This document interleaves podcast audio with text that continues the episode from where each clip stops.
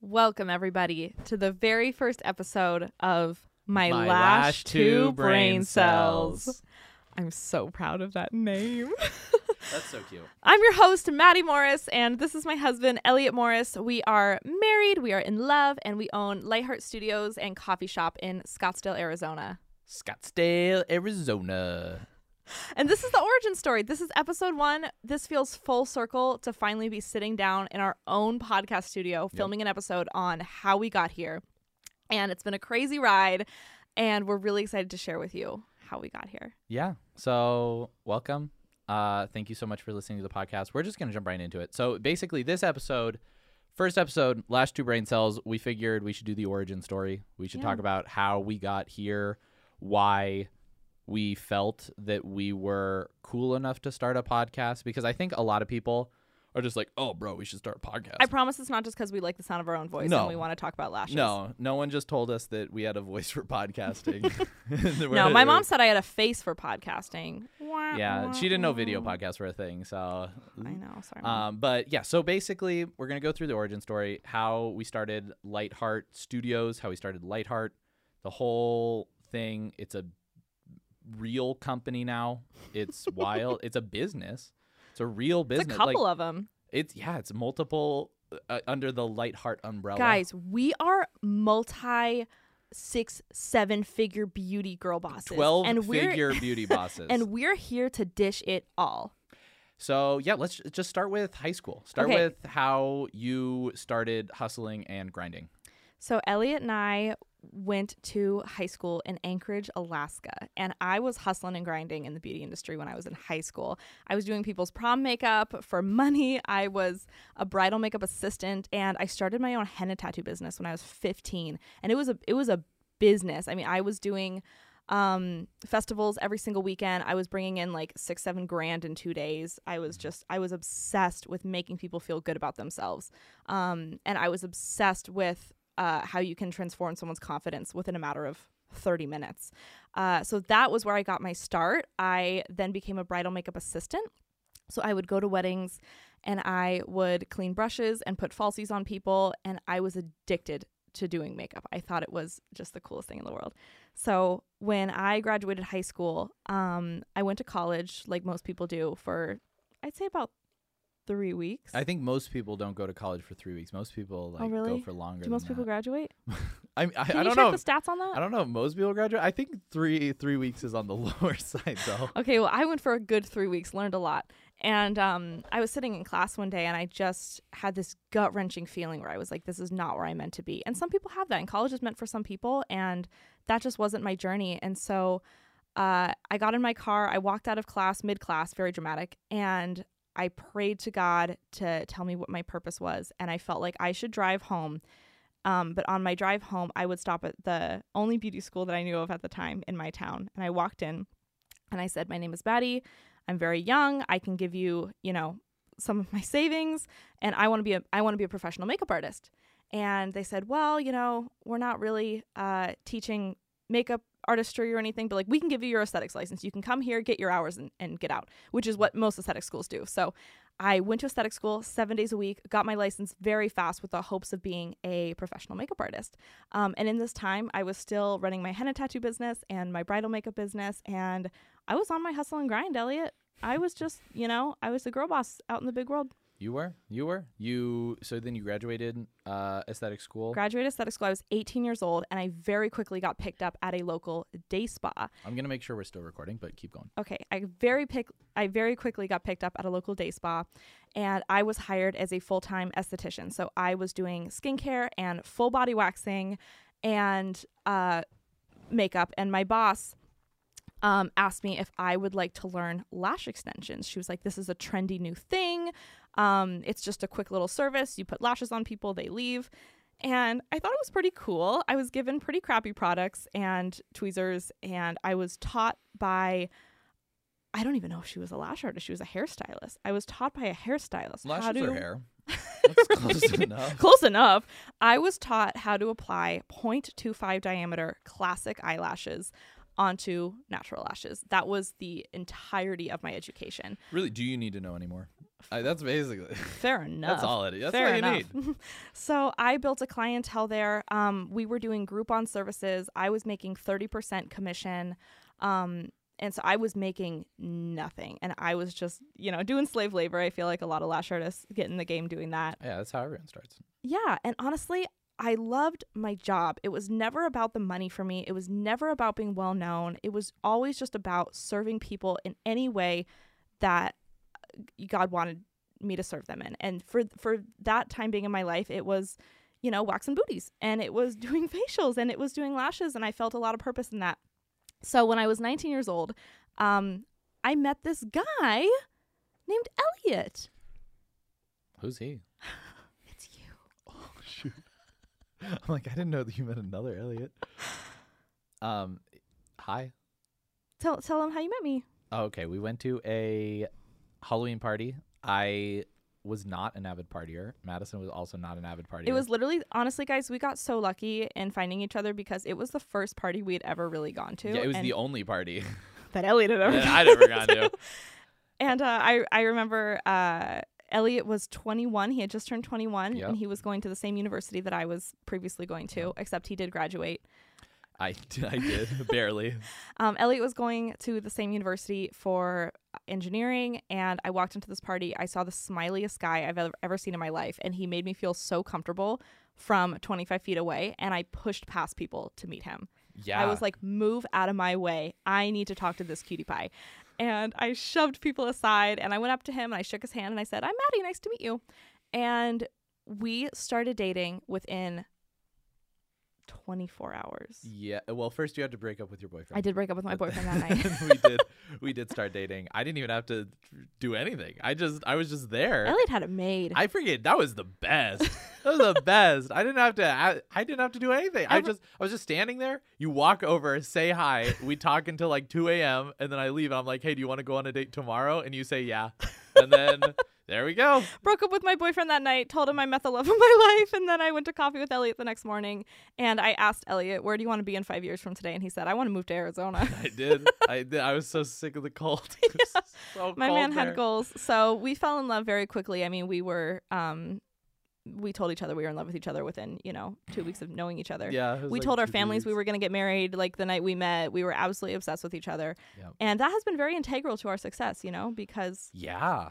I and I feel like we just got like with the business and stuff, we got so lucky that each of us wanted to do the same thing. Like I my original goal was to do engineering, uh build I do like robotics engineering and to keep doing that, like save up money and then start like a robotics company was like my goal. I was like I want to own my own business. Like I don't want to just work like a salary job forever. I want to like start my own thing. And then Madison already was doing her own thing. She already had her own business. And so then i I'm didn't like, have my own business i was working at the day spa oh shit, yeah. I Yeah. yeah, I guess I just I saw I'm like this girl has but the elliot saw right through it I'm He like al- she's gonna own Elliot saw me as a business owner when I wasn't.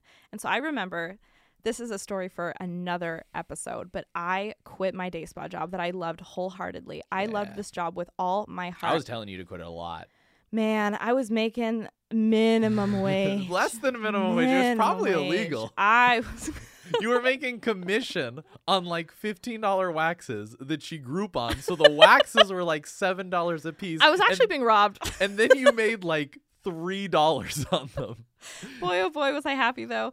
And so I remember one day a horribly dangerous situation happened at the day spa. It put me in jeopardy. It put my reputation in jeopardy. This place It- was sketchy. it It, was a sketchy day spa. it was heart wrenching. A really horrible situation happened at the day spa. But that is a story for another podcast. We're gonna keep you guys hanging.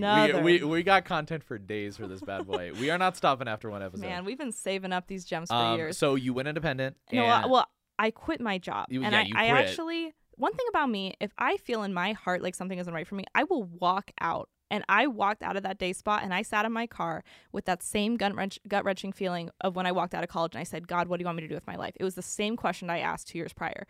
And I said, What do you want me to do with my life? And he said, Do what you always do. Make people feel good, make people feel loved. And I said, Okay. And so Elliot said, You cannot work for anyone else. You are so talented. and the funny thing is, is like, okay, at that point, you weren't great at doing lashes. Like I knew nothing about lashes, so I saw Madison doing lashes, and I was like, "Dang, she's amazing. She's so good. Like you got to be independent. You should be the CEO of Lash Extension. I showed Elliot my work, and he was I'm like, "Oh, I'm in, I'm he was so like, amazed. Dang girl, I'm you like- are killing it. I'm Literally. like, you're the best in the world." guys. My old work was a jump scare. It yeah, was go the back ug- to the beginning of her Instagram. It's not good, babe. It's- It's not good, babes.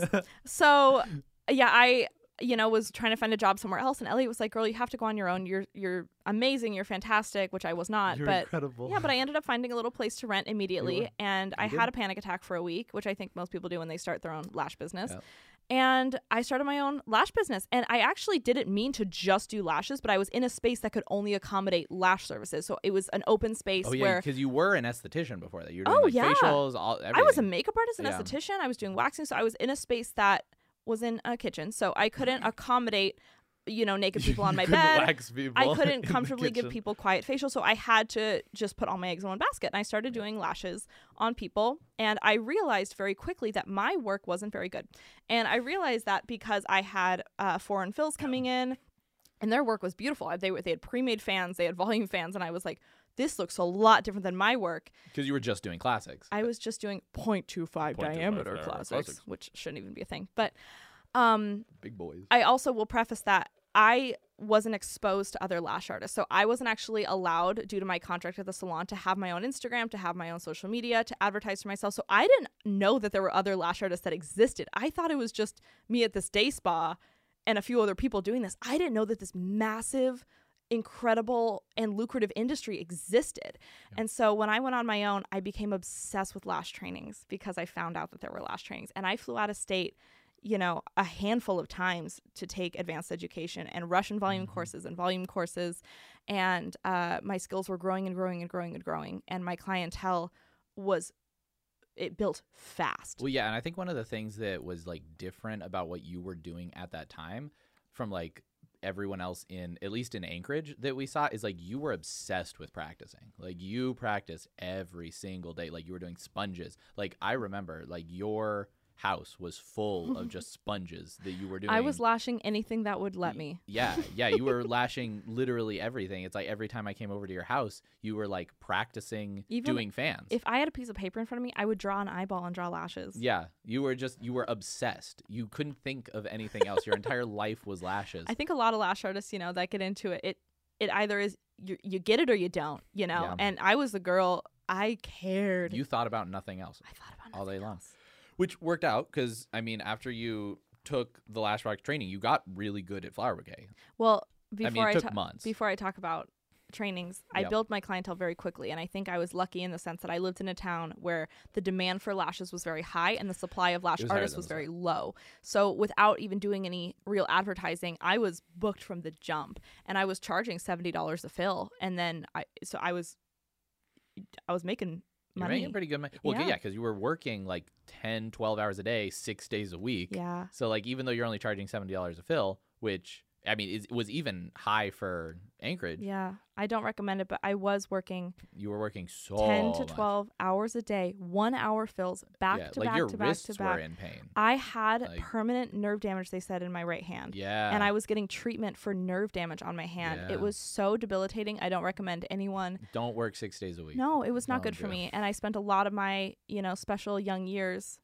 uh, slaving, you know, being a slave to the the lash Yeah, game. but uh, but it was like when we talked about it, you loved doing it. Like you Mhm. loved your client so much. So it's like it wasn't like yeah, it's like that you're I worked Thanksgiving, Christmas Oh, Eve, my birthday. and everyone always asks, they're like, "Oh, did you like charge way more?" And like you didn't. No. You just charged the same. And I remember we were getting married. It was the day before our wedding, and it was like 5 p.m. And my client was like, "What are you doing tonight?" And I was like, "Oh, it's my rehearsal dinner."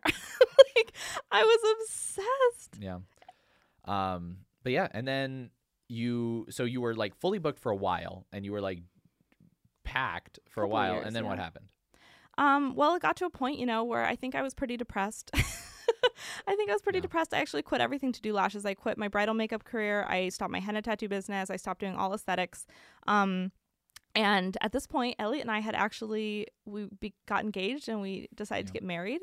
And we moved into our own little townhouse that we rented, and we got married and I, you know, we didn't see much of each other. And I remember us sitting down and really thinking, like, what do we want with our lives? You know, we're Mm-hmm. young, we're married, we're happy. Where do we see each other? Where do we see ourselves in the future? Because right now we barely see each other at all. And then I said, in Arizona is where I see myself in the future.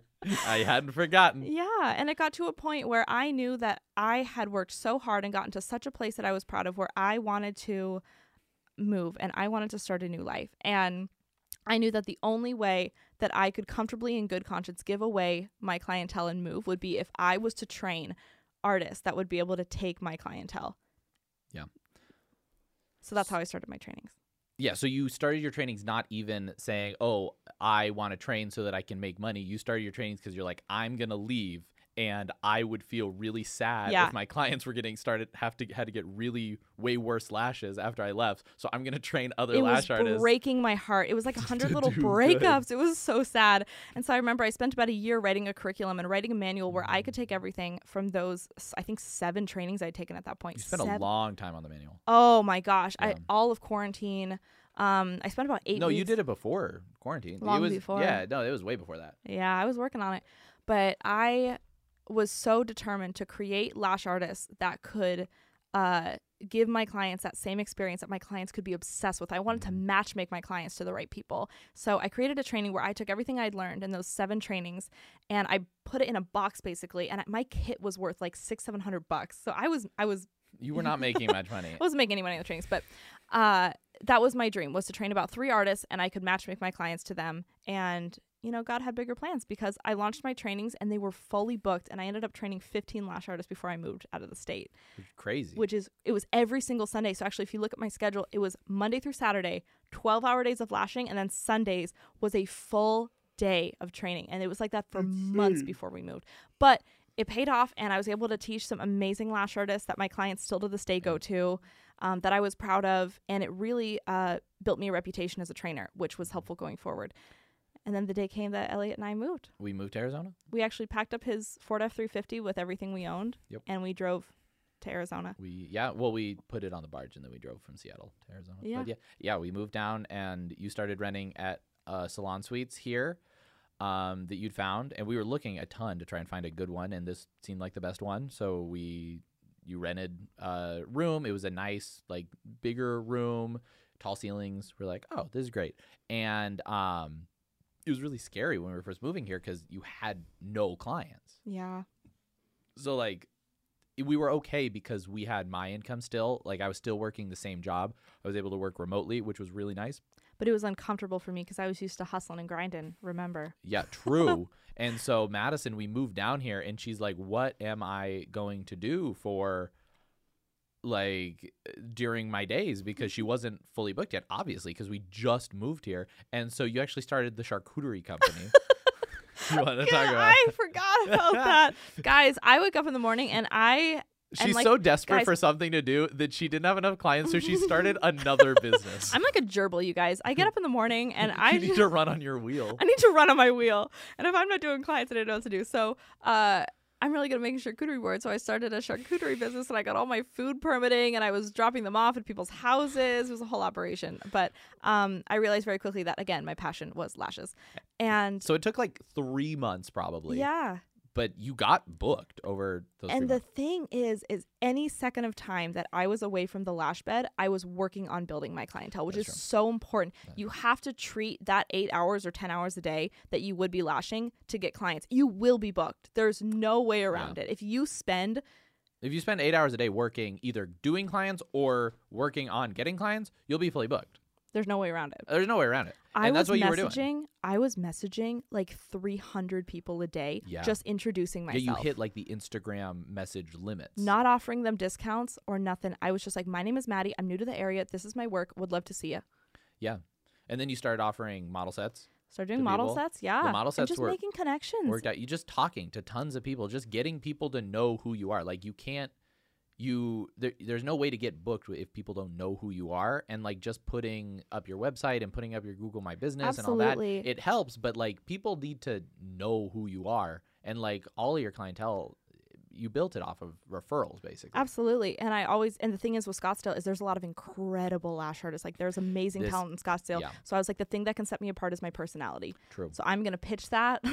I'm gonna pitch it, and and the way you have to pitch it by having people come in. So that was the hardest part was getting people to come in the first time. yeah. Because like once they come in, then they're like, "Wow, Maddi's really cool." And Sweet Elliot, I mean, he is he's not just my biggest support. I mean, he truly is half of Lightheart. There were times where I'd be lashing and I would get an email and I'm like, who is this from? And Elliot was actually reaching out to like influencers managers As on my Madison. behalf and he was like this is madison morris from lightheart lash are you interested in me doing your lashes for content i was like i never sent this email but elliot was just he Uh, just became my manager. manager Yeah. you're Well, like you're my kris jenner yeah, that's me. you just got Kris. you just got chris um, and yeah, no, that it it took. I mean, honestly, it really didn't take that long for you to get fully booked. Like the first month was really scary because you only probably did like four or five clients during the first month. And here's the thing.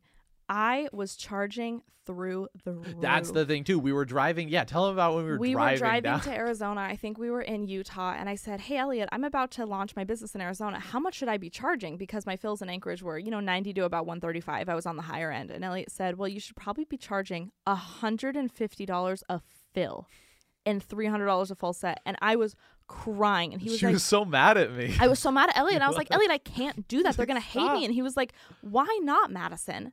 Why not? And so I did. I made my prices $150 a fill. And I feel I had more reasoning than just why not. I had actually thought about it, but Yeah. you, yeah, it was very scary because first of all, you had zero clients, so going somewhere and I had then- zero friends. I didn't know anybody here. yeah, and so then going in and being like, I'm going to be the most expensive. But the thing is, I was like, at that point, you actually were very good at mega volume. You were like actually established. You knew what you were doing with mega volume, and so I'm like, just establish yourself as the Yeah, Elliot, highest Elliot priced was like, person in just Scottsdale. Elliot was like, just be the best of the best. What's the downside? And I was like, mm, guess you're right.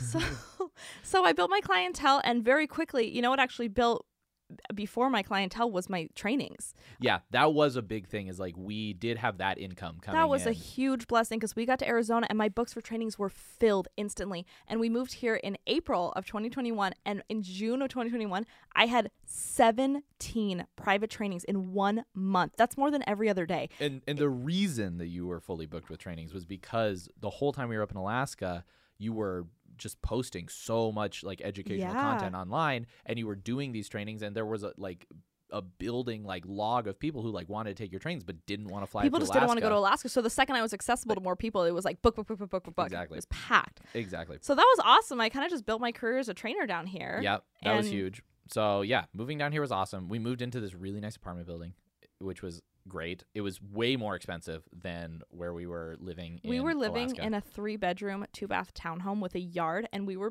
paying we were paying sixteen fifty a month, which was it, a good amount for rent. But we were in like the sketchy part of town because like rent in Alaska is pretty high. Yeah. Like all things considered, it's like surprisingly high. And this was like one of the cheapest places we could find. Like we would have been fine with like an apartment, but this was like about as cheap as any of the apartments we found because it was in like a sketchy part of town.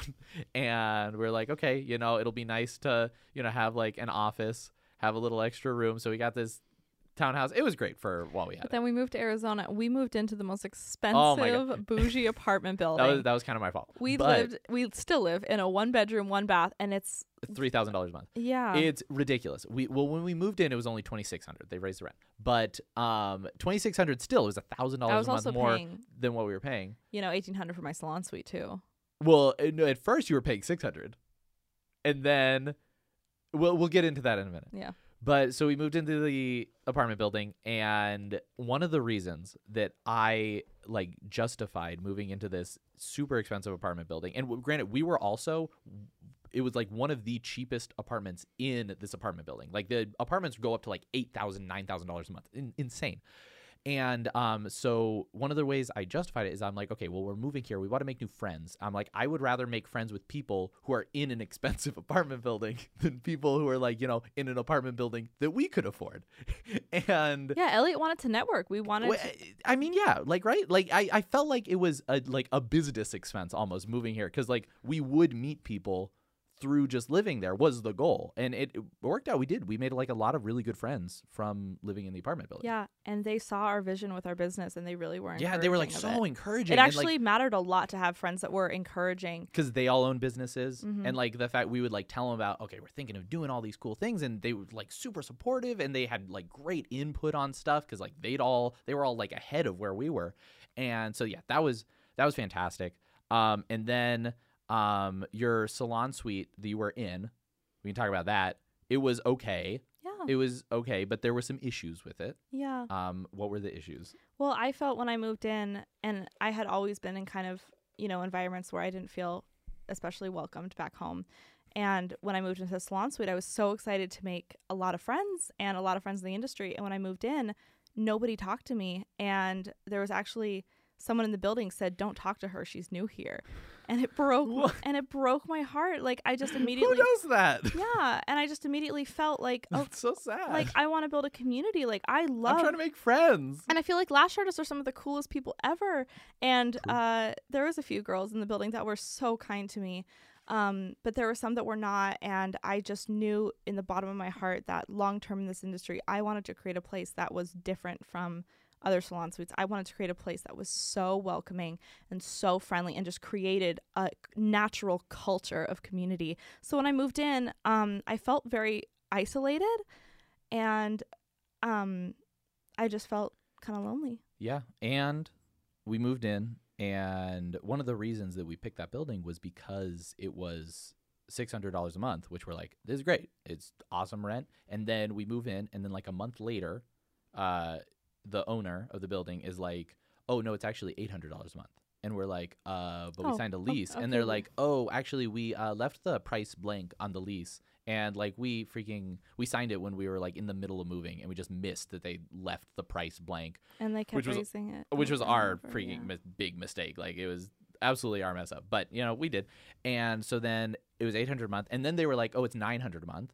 No, and then they said it's eighteen hundred And and then they're like, "Oh, 900 a month is just for half the room." We're like, "Oh, yeah, cuz that makes sense." So actually, if you want the full room, it's 1800 or you can move in with someone else, then it's then it's 900. I was like, "How much is How much the is the room?" room? Tell me." 1800 was the final final answer but um yeah so you get a roommate in Mm-hmm. your room and who's your roommate oh, Jess, she's my best jess friend. in the world. jones I Shouts love to Jess jones so much. She became my roommate, and she's the best yeah, she was i think at first she was very wary of you and very confused by you she was like why like madison would she had product and stuff in her room oh, obviously Oh, yeah. and she wholesaled a lot of product too so she would like she had a whole shelf full of product and then she would like leave Jess moved into my room. We became roommates, and we were a little timid of each other at first. And then Jess said, "Why don't you lock up the suite at night? Like, how do you know I'm not going to steal your product?" And I said, "Are you going to steal my product?"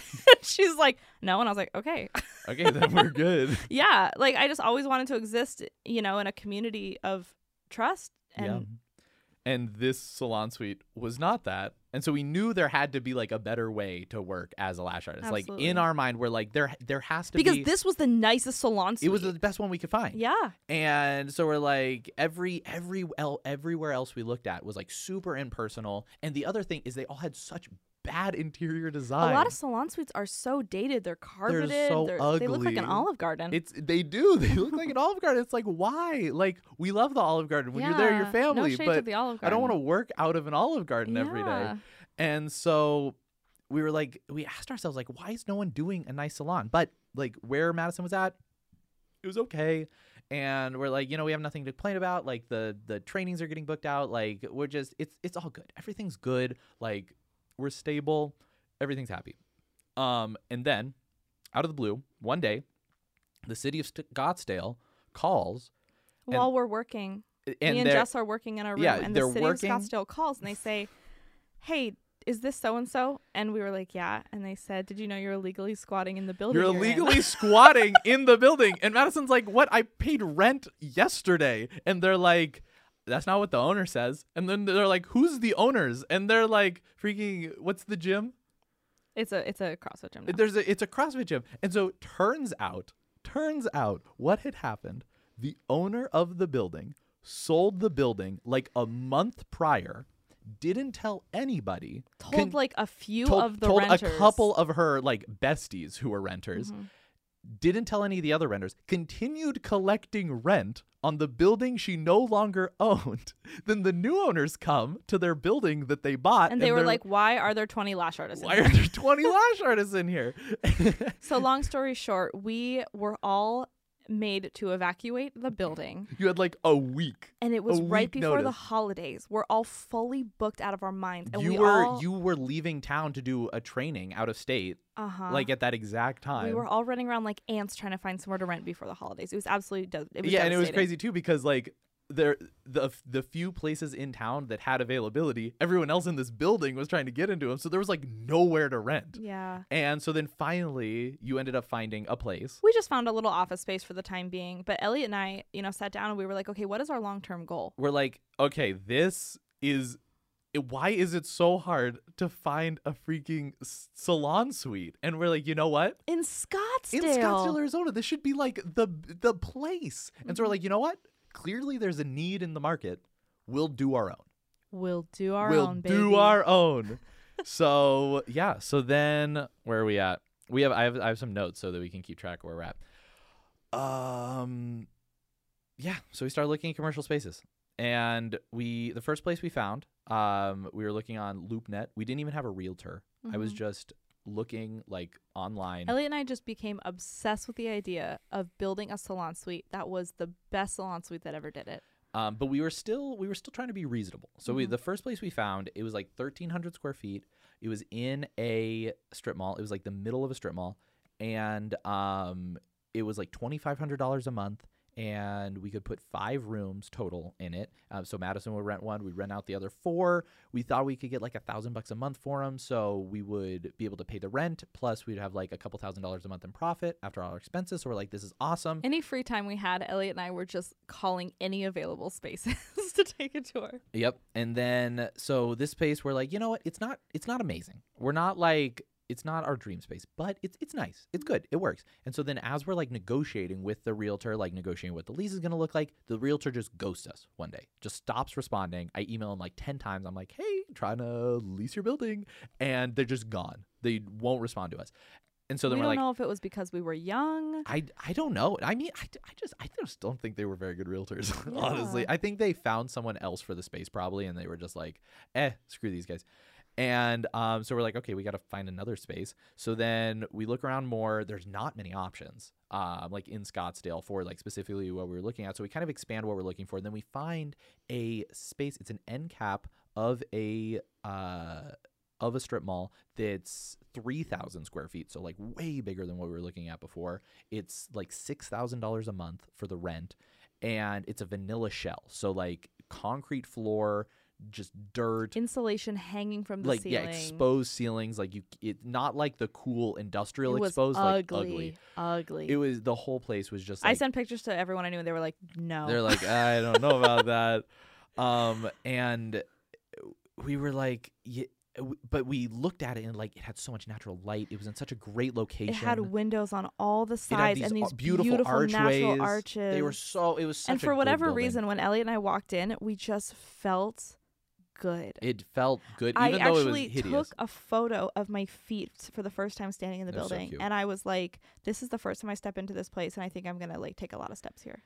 Yeah. So at this point, we had saved up like two hundred thousand dollars, um, in savings. It was like in stocks and like in the bank account, and um, we should probably go into like how we had two hundred thousand dollars saved up by this point. How did we have two hundred thousand dollars saved up? so I the simple answer is Madison uh worked twelve hours a day, six days a week for like since the time she was For, fourteen like years old. ten years. For like ten years straight. I'm just Um, a hoarder with money, she you guys. she was also a hoarder with money. Like I we I had to fight with her to get her to invest in a stock. She like no, we actually went to marriage counseling, and I was crying, bawling my eyes out because Elliot wanted to put some of my money, my money in Bitcoin. in Bitcoin. And this was this was before Bitcoin blew up. This was Bitcoin at like at like 10k. Okay, so so don't be like, oh, he was what an idiot. No, we made money Yeah. on the Bitcoin. I was bringing in like a thousand bucks a day lashing, and I would just stick it in a debit card account, and I would leave it there. And we lived so below our means; it We was not even funny. So and then once I graduated college, I got a pretty good engineering job. Like, uh, fantastic And engineering they job. got a great job. and um, my base pay was like seventy thousand dollars a year, but I was paid hourly, and I was able to work a ton of overtime. And so I was working like 60, 70 hours a week for the first like two years after I graduated. So I was bringing home like about a hundred thousand dollars a year, um, because I was working so much overtime, and um, we ended up being able to save basically a hundred thousand dollars a year after I graduated college. So mm-hmm. that's why we had like two hundred k saved up. And I only spent money if I had it in cash Yeah. tips. Yeah. Like if And someone we- if someone tipped me twenty dollars, I would buy like dinner with that. But Yeah. if I didn't have any cash, I wouldn't spend anything. Yeah. And like we would have had two hundred and fifty thousand dollars saved up, two hundred and fifty thousand dollars saved up by this time, but we spent about fifty grand on like our wedding and honeymoon, Yeah, no, we paid for the wedding, which and the was worth it. Which was absolutely worth it. that felt so good. Uh, I it felt I, good. Yeah, It felt good. We that wanted to have a nice big wedding. Yeah, it was amazing. So That that, was good. honestly good use of money. But Mhm. um, so at this point we had like two hundred thousand dollars. Um, and we knew okay, if we lease the space, we're gonna have to do a big build out, but we don't know how much it's gonna cost. So we are like, okay, we need to find a general contractor. So we find a general contractor through like a friend of a friend. Actually, uh, one of our neighbors at the apartment we were renting was friends with the owners of a restaurant, and then those restaurant owners were opening a second location of the restaurant, and they were doing a build out for We it. were just picking their brain on who did their building because we were like, "You have a beautiful restaurant. Yeah. Who did your your restaurant?" and they were like, "Oh, his name's Daniel. He's great. Like you'll love him." And so we talked to Daniel. We go to his house, and we're like, "Hey, Daniel, this oh, is what you're we're sa- you're saying his name. yeah." You're no, saying there's his name. there's lots of Daniels in the world. We're not gonna say. Daniel Boogity Bloogity Blue. That's his last name. no, you just doxed him. Um, this is the villain of the story. well, don't no, don't tell him that yet. You'll spoil it. sorry, sorry. so sorry. we go to Spoiler. we, we go to Daniel's house. We talk to Daniel, we go to this man's house, and and the first thing I tell Daniel, I sit down with this man who is elderly. I older, sit down with this older man. lovely elderly man who offers me some peanuts. And I said, Daniel, I am a young woman. I have never done anything like this. I've never built anything in my life. I am giving you all of my personal savings to Yep. build out this space. It is so important to me that you are transparent and honest with we just we don't want like a low estimate we want you to tell us like how much is this going to cost like you've done stuff like this bunch of times Yeah. how if we lease this building how much will it cost for us to do this build out that is what we wanted to know we're and like I was from the sincerest pit of my heart, like asking him to be transparent with how much it was. we're like cost. we have $200000 can we do this he's like it'll be about 230 and we're like okay you know what? Like in the, we were talking to the uh, landlord like with the lease and we were negotiating ti reimbursement. So you can get reimbursed some of the money of your build out from a landlord for a commercial space if you sign like a five or a ten year lease. We were signing a five year lease and so we negotiated about at that point like $70000 and we're like okay we can get $70000 of ti so that meant we had $270000 to play with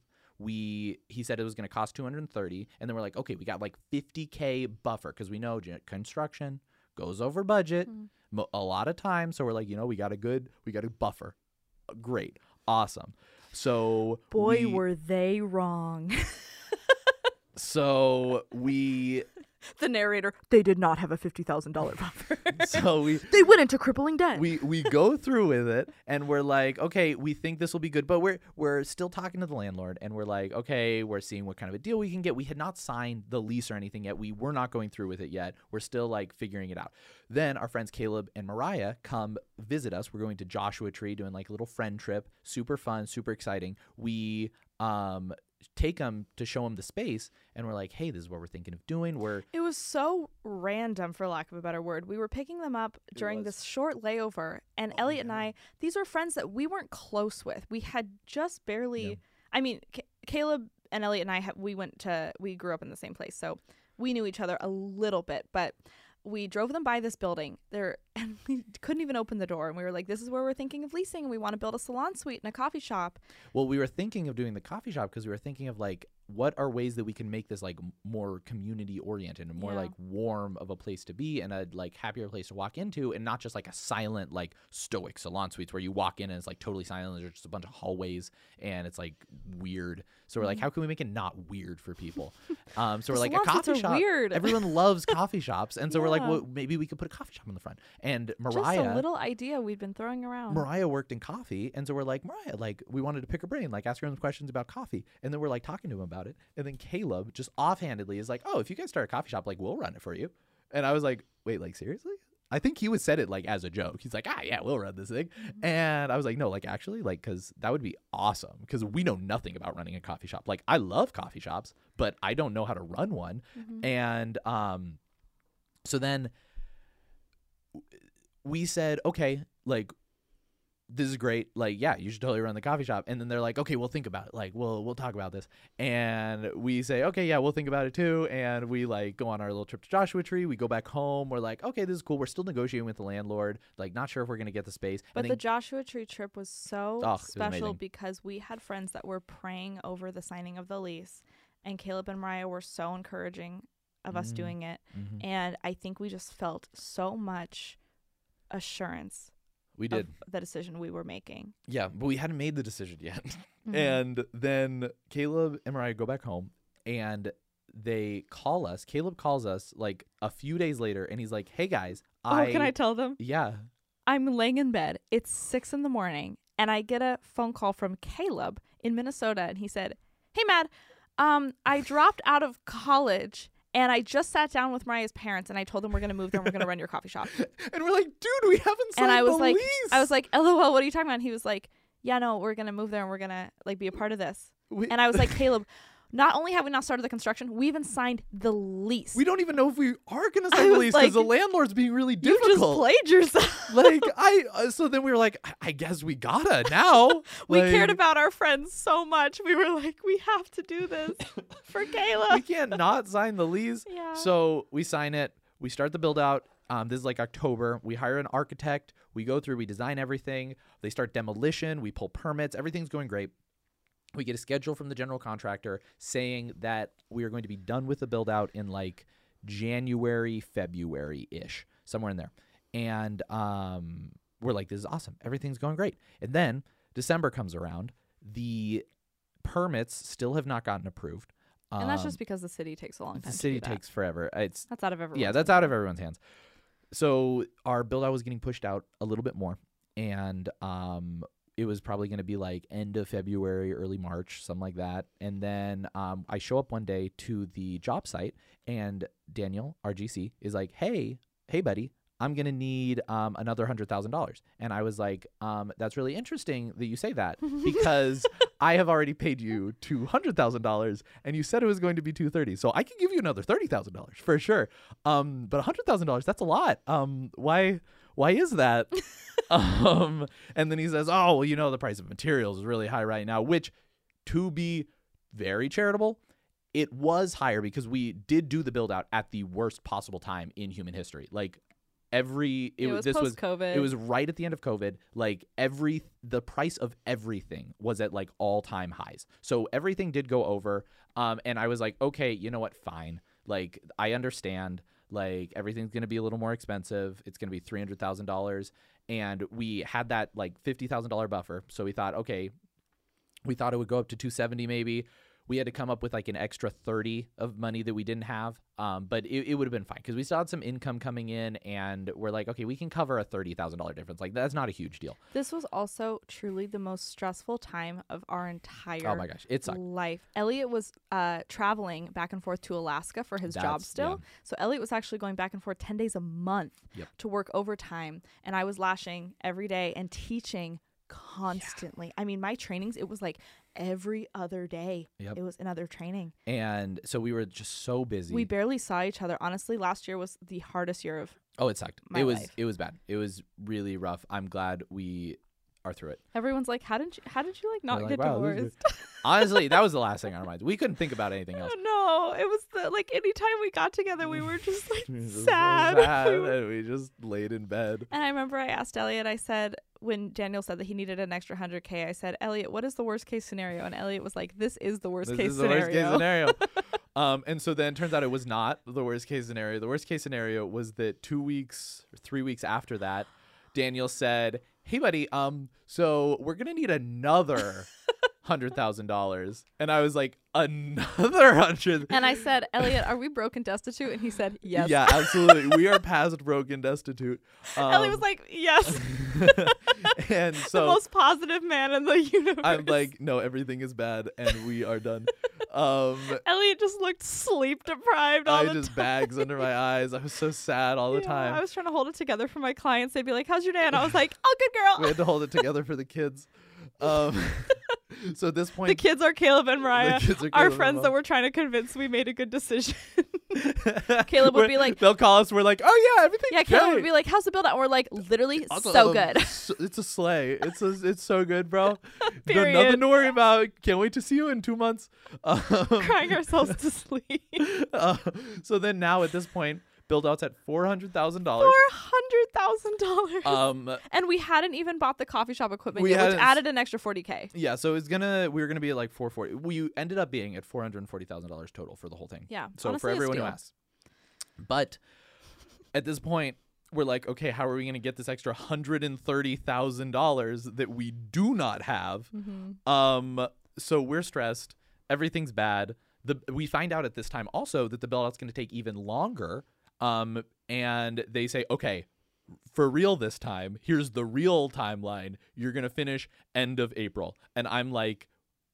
What if you don't though? And they're like, no, no, we promise we will. And we're like, okay, you know what? At I'm this point, Elliot and I have such deep trust issues. We do not trust anyone. no, I'm like, I don't trust a single thing. I walk out of your into the job site every day and I am like, I don't trust any but but you. then I say, okay, I'm going to make our grand opening party uh, uh, like April 26th, so it better be done April 24th.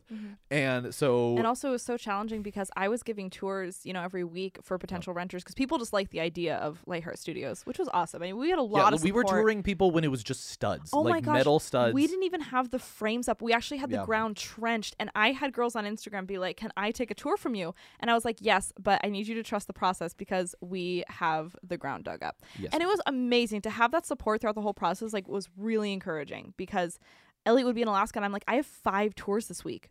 I have girls."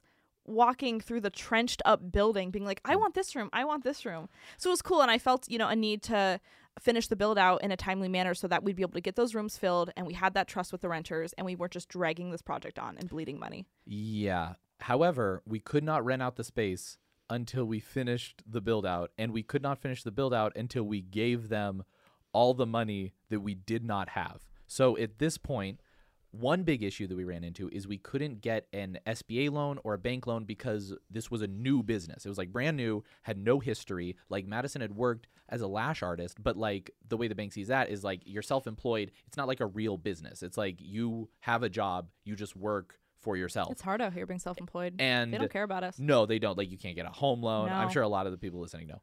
But um but so we couldn't do SBA loan. We couldn't do bank loan.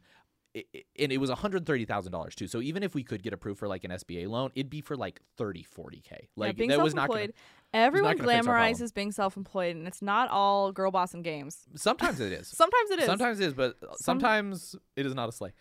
Um, so then we also were going to be starting to pay rent in like February because we thought Mm-hmm. we were going to be open by that time. We had negotiated a like grace period in the rent at the beginning of our lease, so we had a few months of without paying rent before our like rent for our lease started. Um, but it was going to start really soon, and so and we're also locked into this lease for five years, and we realize like if we don't figure this out, how to get this hundred thirty thousand dollars within like a week, we had like, a week. we are totally screwed. What would you and- do? and now we have to take a, a small break because I need to recharge the battery on the camera. So we're going to be back. I mean, for the listeners, it'll be like half a second, but for us, it'll be like 15 minutes. So see you in a sec. All right, and we are back. Sorry about that. Our camera did die. It turns out our camera died uh, like 30 minutes in. So if you're listening to this on audio, no big deal. No, it doesn't matter. It's all good. Um, but if you are watching the YouTube video, there we will have just put up a picture for the last like 20 minutes. Yeah. We're new to this Um, and we do all our own Yeah, stuff. we so. knew the first one was gonna suck. Um, so we have an AC adapter for the camera now, so it will not be on a battery next week, so we can go for as long as we want. Um, okay, so we where were we? We were Doom just gloom, baby. we were entirely screwed. Everything sucked. So at this point, we're like, what are we gonna do? We can't get a loan from a bank. We can't get a SBA loan.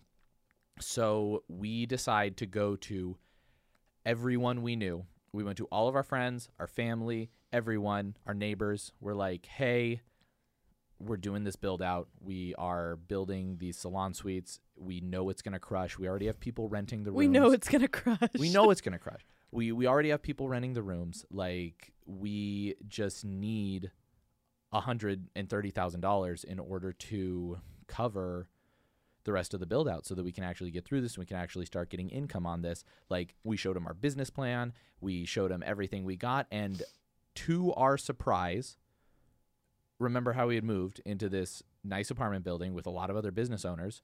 All our neighbors, our friends who we talked to about this, who we'd met because we lived at this freaking building, We were actually getting multiple offers. we had uh, everyone was saying, "Oh yeah, you could get a loan from me. Like I'll I'll absolutely give you a loan. Like this, your business seems solid. Like they looked at our business plan, they're like, yeah, this all seems solid. You're already getting it rented. Like absolutely, we'll give you a loan. Like totally cool. Yeah, sure. And so we went from having no, no money being $130 $130,000 down like we don't know what we're going to do to now we can like shop around the interest rate for this loan we're going to get and no, God was good. it we were totally flipped it around.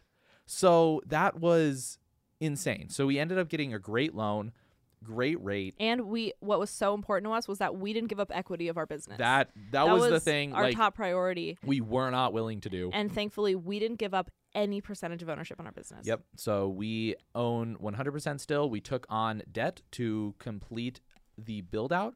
Um, and at this point, we still owe about 60 60,000, I Yeah. think. But yeah. we've only been open for six months. We've only been oh no, we only owe about fifty thousand now. Um, we only owe about yeah, we only we owe about fifty thousand left. Yeah. Yeah, and we're gonna pay that off before um next February is the plan. We're gonna we're probably probably next January or February we're gonna have it paid off, which is insane. Which is insane. It's so so nice. Yeah. Um, and it's it's crazy that it was just we had to figure out It was miraculous. how to make it work, and we did. Thank goodness, because now we have this beautiful building. We the rest of the build out after that, honestly, everything went pretty smoothly. The general contractors kept picking hideous yeah, finishings. you know, contractors, we just argued back and forth. And honestly, toward the end of the building, we really s- struggled with getting them to do what we wanted. and Oh, I like really, the I- doors, and I, the doors. well, I really struggled because, you know, this building is so personal to me. And it was really, you know, I wanted my vision to come to life. And the week of the grand opening, everything happened very, very quickly. Like they were picking out finishings without asking me. They were just buying things without asking me and installing them in the middle of the night. Um, well, not in the, in the middle of the day, but Well, without us being there. at the cloak of darkness. they were deceiving me. No, but uh, I remember I would be lashing, and you guys, every single day while I was lashing, I had my phone screen open next to my client, waiting for bad news every single no, day. No, at this point in my life, every single time my phone buzzed, my stomach had like it started cramping. it was bad. Like I had a pit oh, in my I've never seen Elliot and I so anxious. Oh. It was sad. Every time my phone Oh. buzzed, I was just like, oh no. I would just look at it. and I remember Oh. every day I would have my phone open next to my clients because I was still working and teaching every day. And um, my clients and students, you know, and Sweet Jess were really along for the ride, you know, because I was I was on the Hot Mess Express, and I would get a call from Elliot, and he'd be like, "Hey." Oh, the contractors, they put in the wrong this and they did this and they did the wrong ceilings and floor and like all this stuff. And I was like, we open in a week. What is happening? And I remember the one day I had a mental breakdown because I have been envisioning this building for years. I mean, this is Yeah. this place, guys, is an extension of I mean, it is my heart and soul. And I wanted every little finishing to be stunning. And I remember Elliot Car- called he said, "Hey, they installed the wrong doors. Like 14, 15, 16 doors." And I was like, what do you mean the wrong doors? He's like, well, they're like this yellow wood with brown door frames and silver door handles. And I was like, wait, I asked for White. white, doors. And he, he said, well, the contractors thought you meant white pine, which is like a yellow Ticonderoga pencil yellow. Yeah, we said white wood and or we said white doors and they said white pine doors. yes, we got it. Anyway, and I got I showed up to the building. I was crying and I went up to the contractor and I was like, Uh, what are you thinking? Like, why wouldn't you ask me this? And I was so upset. He's like, that's what everyone does. We, there's not another way to do it. These are the like- only doors you can get. and I I'm was like, I was tough, guys. Like I was a little tough guy, and I was like, "You mean to tell me there's no other doors in the United States of America? You mean to tell me. these are the only ones. these are the only doors?" Because I promise you, I've been to other establishments where there's other doors. I, I have seen a I've different color door in my life. other doors. I just know these are the cheapest doors, and you just Yep. threw them in. And then he goes, "Well, we're gonna put in brown baseboards." I said, "Brown baseboards?" Brown baseboards. And then, and guys, I'm I'm very kind. I was not very kind this day. And he said, "Yeah, brown baseboards. We're gonna put brown baseboards so they match the door frames." And I was like. I'm begging you to put in white baseboards. I want it to look clean and I'm like, we're like, white. are white baseboards more expensive? They're like, no, white baseboards are the same price. Then we're like, then why the f would we not put in white baseboards? And I remember I and then the contractor goes, "Well, we think we in our professional opinion, the building would look better with brown baseboards." I said, "If you put in brown baseboards, I will come in in the middle of the night and gnaw them off with my teeth like a like a Like badger, beaver. like a beaver. I will cu- I, I don't know why I said that, but I was like were I was like and he was like, "Well, let's just do a, a trial room. We'll do No. one." I was like, white. I will cry. you guys, I was my eyes were bloodshot. I was picking all my lashes off every night. Like I was so upset. But then anyway, the build out it gets done. It gets done. We finish it. We finish it. They- by the grace of God. yeah. We finish the build out. We have our grand opening. Oh, guys, we plan beautiful. we plan the grand opening of a lifetime. It was so It was awesome. it was so amazing. Everyone cried. oh my gosh, it was People amazing. came from out of state. We had about 40 visitors, like family and friends, come Yeah. in. Elliot's family, my family, Caleb and Mariah's family. We had everyone come into town. And I mean, this thing, honestly, was more, It was it beat our wedding. it was more people than I It was for sure. spectacular. No, it was oh, insane. Oh, I it was so beautiful and so special. And I remember being so stressed that week, guys. It was honestly more than I think one young person that I could handle. It was True. it was a lot. And I was crying myself to sleep every night. I was working my fingers to the bone. And that week we had our family in town. We had just gotten our certificate of occupancy, meaning we were able to open on a Wednesday and the grand opening was a Saturday. So we had like a matter of days to decorate the whole space, Yep. move the renters in, plan the party of a lifetime, Yep. and I was still teaching every day. So the grand opening, we had hundreds and hundreds of people come. People we Huge. had no idea who People they were. we didn't even know. They came from out of state. They're They- like, oh, we just love what you guys doing." there was doing. lash artists that flew Yeah. in and drove. yeah, and, they didn't even tell us. They didn't even say anything. No. They were just there, like and we're I like, remember this one girl, her name was Kim. I think it's lashing with Kim. And she came up to me and she was like, so sweet. I made my Thank boyfriend Kim. drive me here for the grand opening. We and I was you, like, Kim. I don't know you. And she's That- like, I'm a fan. and I was like, We're like, we do not deserve who, me? for you to come. what? So Elliot and I were massively humbled. It felt like the light at the end of the tunnel. I mean, we were just uh, like praising the Lord. It was awesome. And um, my grand opening speech was sappy. So Very was sappy. his. And Well- we did a ribbon cutting, and uh, the renters moved in. And honestly, that was that was it. I mean, it. we we rented out enough rooms before the grand opening that we were able to cover our rent, which was awesome. We still had like four rooms, three or four rooms available when we opened, which out of 12 is awesome. We had already Yeah. rented out more than half of them by the time we opened, just from people believing that it was going to get finished and that it was going to be it nice. I mean, we had a a sea of people that just believed in us. Hey, wild, wild. I wouldn't have believed in us. I didn't believe in I us. didn't believe in us.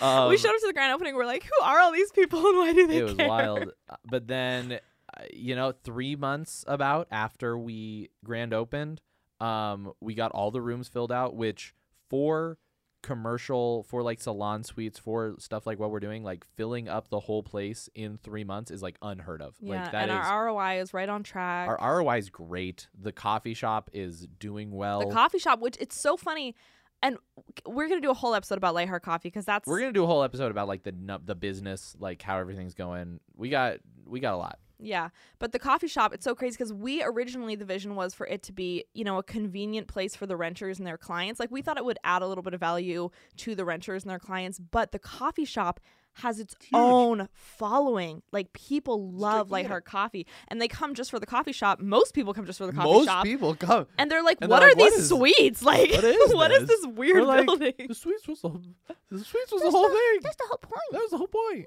Yeah, and so it's it's really cool to see people come it's and awesome. s- and I mean the day we opened, do you know what was really cool? I had a moment the day after we did the grand opening. Um, I'm a very nostalgic person. I am genetically. My dad's very nostalgic. He's the most nostalgia in oh, one body. my dad is so nostalgic. He's the most nostalgic person I've ever met. Yeah, it's really special. I It's really, great. I I really love love that about him. I But it. I remember I was driving to the studios the first day that we were open after the grand opening, and I obviously, obviously had ten hours of clients to do Obviously. With all my family in town and everyone. And so I showed up to work. Sorry, mom, can't and hang I out. remember I drove up and just to see our sign on the building and just and I walked in and the fact that it was already open and people were sitting and studying and having coffee dates and Yeah. they were looking around. And it wasn't even the real sign. It was the like temp sign. Girl, it wasn't even a we didn't sign. get the real sign up till like a month afterwards because we had Yeah. the sign was like 10 grand to get the sign and so we couldn't afford to do the sign right yeah, we away. couldn't even afford signage we're like we're gonna months. put the sign up for like Yeah. a month or two I know, and it's so funny because all the decor and all the like little fun features about it were such an afterthought because Oh. our priority was getting the walls up, rooms rooms, and it's so funny because people will come in and they'll be like, "Where did you get your lash bed?" And no, when we opened, the number one question was like, "Where did you get your lash bed? Like, where did mm. you get the chairs?" I'm like. Girl, we just spent half a mil on a building. Like, who cares? like, I we weren't thinking who about that cares? Yeah, we were just finding like whatever cheap Yeah, stuff we could find we literally online. furnished the whole place was Facebook cute. Marketplace. oh we got so and much stuff Facebook Elliot and I took everything from our purse, our own apartment, and brought it to the space. Like, That no, yeah, that did happen. that did happen. Like all of our furniture, because I was like, you know, who cares? We Who don't need furniture in cares? our apartment. We'll just bring it here, and Yeah. because we need furniture here. Yeah. We don't. We don't need uh, shelves at our apartment. right. So we brought everything from home to the to the studios and just made it as pretty as we could. But it was so incredible to drive up, and I parked, and I was sitting at the light and looking at the building, and I was literally seeing people in the window, like on coffee dates, be amazed by the building, and I was crying my eyes out. You guys, I was like, oh my gosh. Oh my gosh, oh my gosh, like this is real. This is genuinely That's it. happening. And the fact that the building, like, I don't have to turn the key to open it. It opens at 7 a.m. Yeah. And Mariah starts making coffee and people start showing That's up. that's what crazy. uh, That's what's crazy is like we we were just in Hawaii for a week, and it everything just And kept running. Perfect. We weren't here. Like it opened every day. Yeah. Like we absolutely couldn't do this without Caleb and Mariah. Like running the No. coffee shop. The- I can't even just give them a shout out. Like, we need to film a whole episode. Oh on them well, yeah, we will absolutely. Yeah, but they're a gift. yeah, it's like, and that's so many little things about doing the coffee shop as part of the studios that make the studio so much better and make our lives so much better. Like just having people here every day to make sure that everything's like good. Yeah. Like, cause it's it's really impossible to be like an absentee salon suite owner. Like Yeah. you you can. It's not impossible. It's just your salon suites are going to be worse because of it. And so like Elliot and I are here every single Yeah. day. Yeah, we're every here every day, and like if we're not here, like Caleb and Mariah are here. And to like- clarify, Caleb and Mariah co-own the coffee shop with Yep. us. So they're our partners, they're our business partners. Yep. Um, and they love this place like it is their baby. it's amazing. I mean, they they live across the street. they do. Their license plate says Lightheart. They have a Lightheart wrapped moped. They are they are part of the Lightheart. they live fam, and breathe Lightheart, and they just just as much as we do. oh, Yeah. So special. It's wild. It's wild. It's amazing. But yeah, that's that's the whole story. That's how we opened the studios. That's how we got to where we are now. That's why we're doing the podcast because we've been through all this and And there's a million little stories within this. there's this so many little things that we're going to dive into and Yeah. like we know that the first I, I fully expect like the first six months of this podcast to be really bad and so i want to start it like a couple years before we have really good stuff to talk about so that by that time we'll be good at doing the podcast. And i think we've done i think we've been through enough so far that like it's not an entirely pointless podcast to film and i think we do No, know I feel like we have so much to share, and I think we, we- needed yeah. a platform to share it. we know some a thing or two about lashes um we know a thing or two about getting clients we i i wouldn't teach people how to open the studios because we've only done it the one time but we can talk about our experience doing Yeah. it and i think it's stuff that not many people have done and and i also we don't know anyone else that has opened a studios before. I mean people have No, we don't know anyone. we though. don't know anyone yeah. that's true Like we didn't have any mentors yeah or advice or anyone that has been. that's the thing and like i would have loved when we were doing the studios i would have loved to have some like a oh, podcast we like this podcast, to listen to yeah. so that like I could have been like, oh, well, I should keep that in mind. And like as we do in the future episodes, like go more in depth on like stuff about the build out and stuff like that. I would have loved to have that. And and also for us, like it's really nice to have like documented like at this time in our lives what we're going through. Like this is an alternative to us doing like diaries. It's Yeah. like we have this podcast, we talk about everything that happened during the build out. Now we have like kind of the foundation, we have the backstory laid. So now in the future podcast episodes, we can go through like stuff as it's happening and we can go through more like um kind of in the in the trenches what we're doing what we're going through we want to do lots of uh really interesting interviews with Hell yeah. people God gives his hardest battles owning a salon suite to his strongest soldiers, us.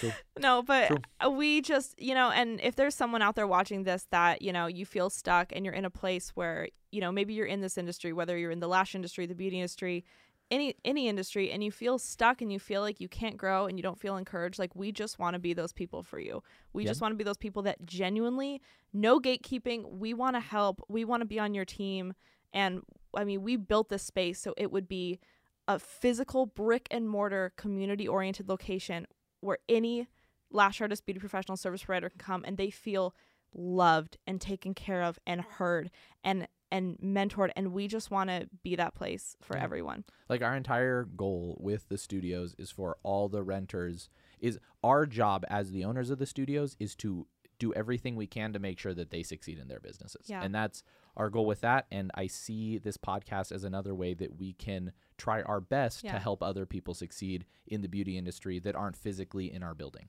Yeah, we didn't want to open the salon suite just because we were like, this is such a good way to diversify our what a income. great way to park some cash in a non fungible asset yeah, like obviously, you know, making money is it, that's a point of a business. Like it's a it's the side effect, and we do make a lot of money owning the Yeah. salon suites. But like this is, I mean, our life's mission to love Yeah. love people in this way.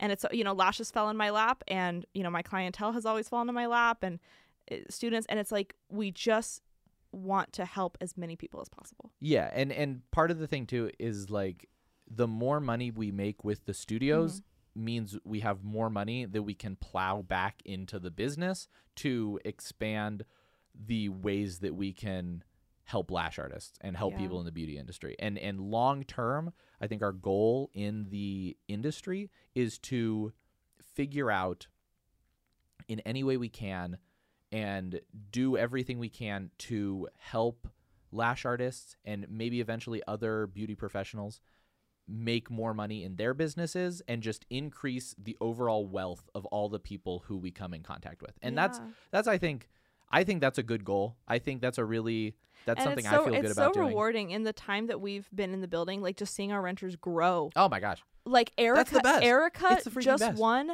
best salon suite in the USA at And the it's last in our salon suite. I feel like I won best salon suite.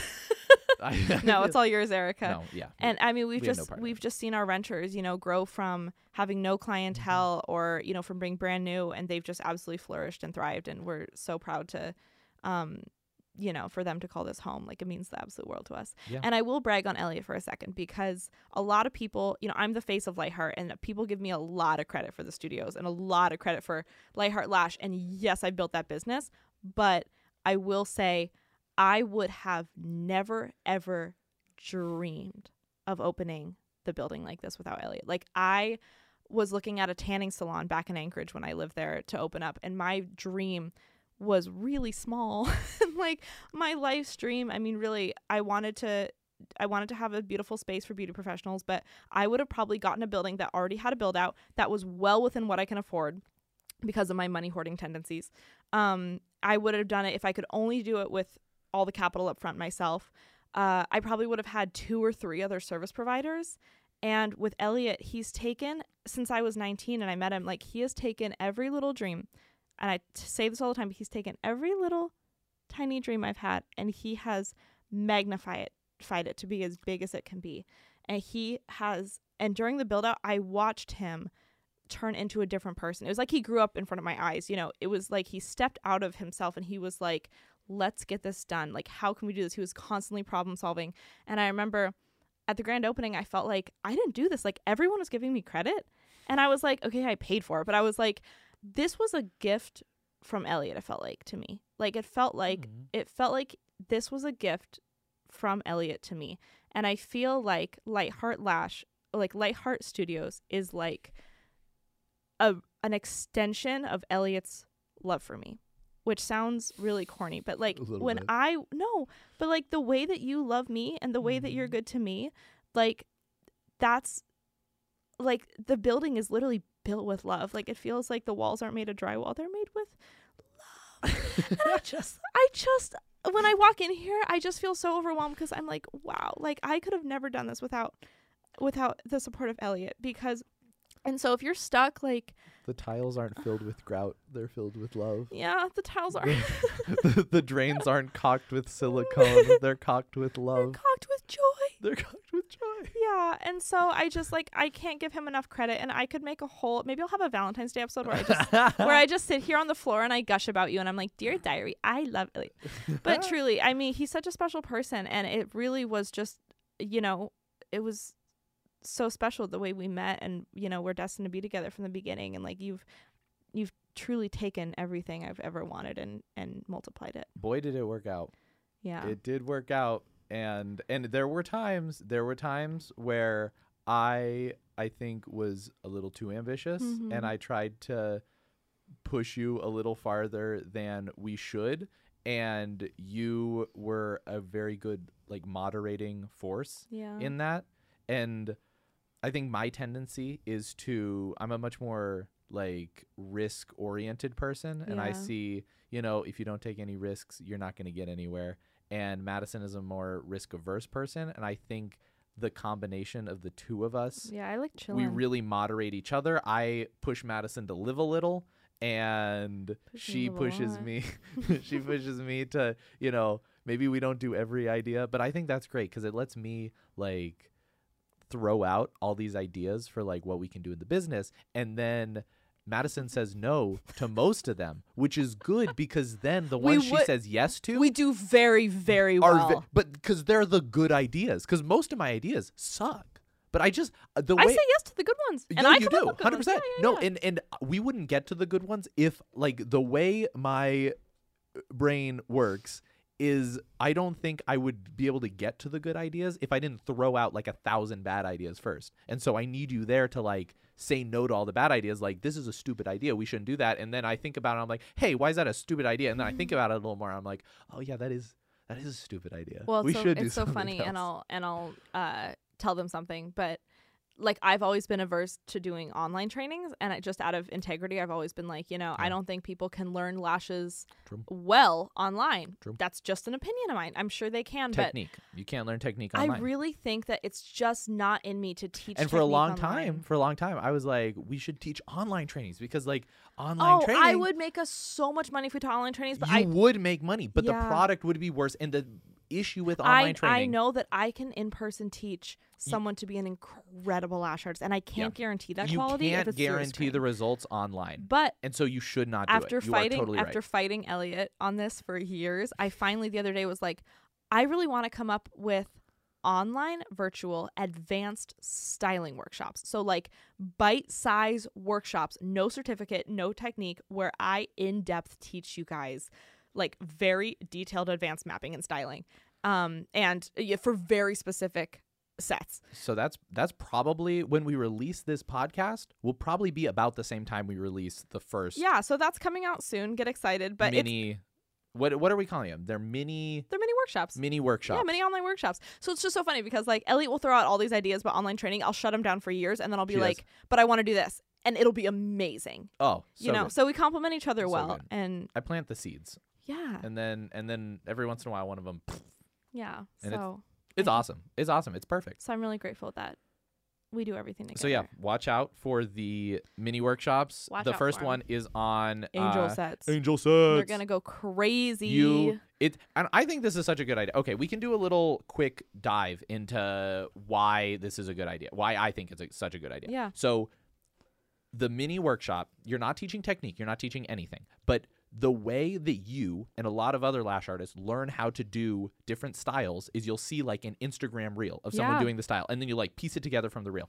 But it's like not ideal. It never looks the same. It never looks the same. And so what we're doing is we're making high resolution. High like, res, we're, baby. We're filming the entire Zoomed process, in. start to finish, of doing an angel set. We have two angles. You're getting like a really good view of everything. And Madison, narrating. she's narrating over. This is what I'm doing here. This is what I'm placing here. This is how you make the fan. This is this, this, this, and this. All the specifics of doing the angel set, so that you watch this and you get the guide and you it's everything you need to know in order to do an angel set if you already know like how to do lashes Yeah. it's like and that feels good to me. That feels like it's great very it's brilliant yeah. and it's so much better than anything i could have come up with or anything anyone else has come up with no one else is doing this Who's it's great. doing this? who's doing this no one it's great i'm so excited about it. i'm so freaking pumped for this and it's gonna come out like exact same time as the podcast so Yeah. so watch out for that Should we talk about the future of Lightheart at all? um let me make sure the camera's still running but um we can Okay. start it Well, I think for the future, I mean, should I talk about the suites? Uh, yeah. We're going still. Honestly, Elliot and I had such a hard time building this building out. And we think It sucked. It's halfway through, halfway, well, not halfway, like two thirds through the building. after we figured out like how we were gonna pay for everything, we got it paid for. We were like kind of in the finishing parts. yeah. I, my timing was not good, but I, we were like going on a walk one day, and I told Madison, I was like, hey, I think we should do a second location, and we were like in the middle of like they were picking the wrong doors. I wanted like, to die. I was like, shut almost, up, shut Madison up, shut almost up. chopped my head off. she was so mad. I was like, she was like, "You "How go through this dare again?" you? How dare you suggest I think that?" I ran away. You did. I was like, no. you did. You were like, "How dare you suggest such a stupid and mean thing?"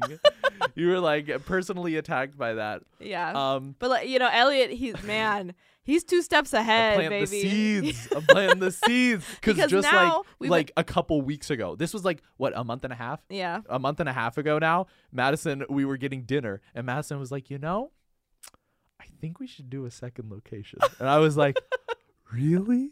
You do? And I was like, yes, because you know we learned so much during this one that we both Everything I that said. we both feel you were right. I think it, we Nope, both we you're good. both feel like it would be a waste if we didn't It take would. everything we learned at a It young age would. and applied it again and do it way better. Oh, it'll be so much better. It'll be so much better. The Yeah. fact that we survived the first one, now we know we could crush the second one. Yeah. Like the first one absolutely was the hardest. Like we know Yeah. so But we were going into a blind. Oh yeah, we didn't know all the ways that like we could get screwed by a general contractor, or like that eh, it, how particular with everything we needed to be with the architect. The- like we didn't even know what the finishings were to specify them. Like if we knew all the finishings that went into something like this, then we would have been able to specify them. But because we didn't even know, like we didn't know what options there were for floorboards or what options there were for handles or doors or door frames. Like so we didn't know to specify them. We were just like make everything white, and then the architect was like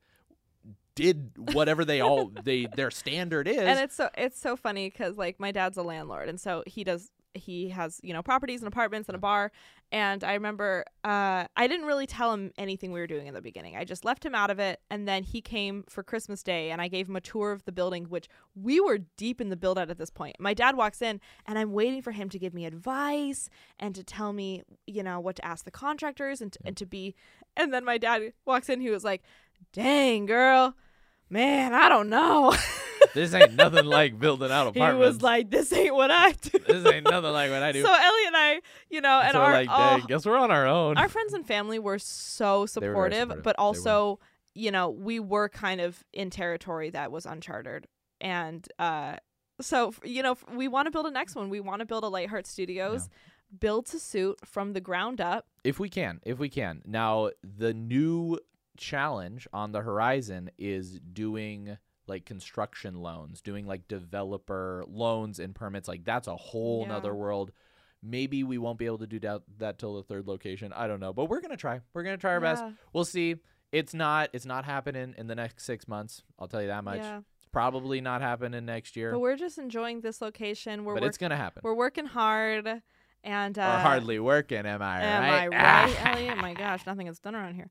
But uh, no, we're working hard and we're enjoying every day here. And every day here just feels like Disneyland. Like it's it's the biggest blessing in the world to be able to work with our friends and It's to have a building filled with people that are our friends. It's the best. Things are good now, and we are very happy that we did it. But it is very important to remember that in order to get to where we are right now, we did have to go through a lot of sucky situations. Yeah, and just for a I'm few so glad we did. Just for like seven, eight years. Just for like seven, eight years. Yeah, it was fine. like whatever. But Just our whole youth. like it's okay. It and it we it we haven't had it that bad. It's No. honestly we've had it great. Like Yeah, our entire lives have been so filled with blessings. absolutely. But but I I think we worked hard and I think we I think the build out was very difficult and I do feel like we like earned the building. absolutely. Like it it really did suck. And Yeah. so but that makes it feel even better having the building now that like we know like the blood, sweat and tears that we poured into it. And so then every day, like I come in here, uh I, I have to not come in Mm-hmm. on days that I want to get work done because if I come to the studios, He I just won't leave. leave. I just hang out. day. I just stand around. I have to leave him at home like a puppy because if he comes to the Yeah. studios with me, he will be there till I finish my last day. because like I don't I, I love I love hanging out. I love hanging out There's at so Lightheart. do. I would I don't want to leave. It's great. I'm having a great time. So yeah, we love it. We love Lightheart. Um, we, are so excited to do this podcast. I think I think that's a wrap. I think that's I think we did it. Thank you for listening to our first episode.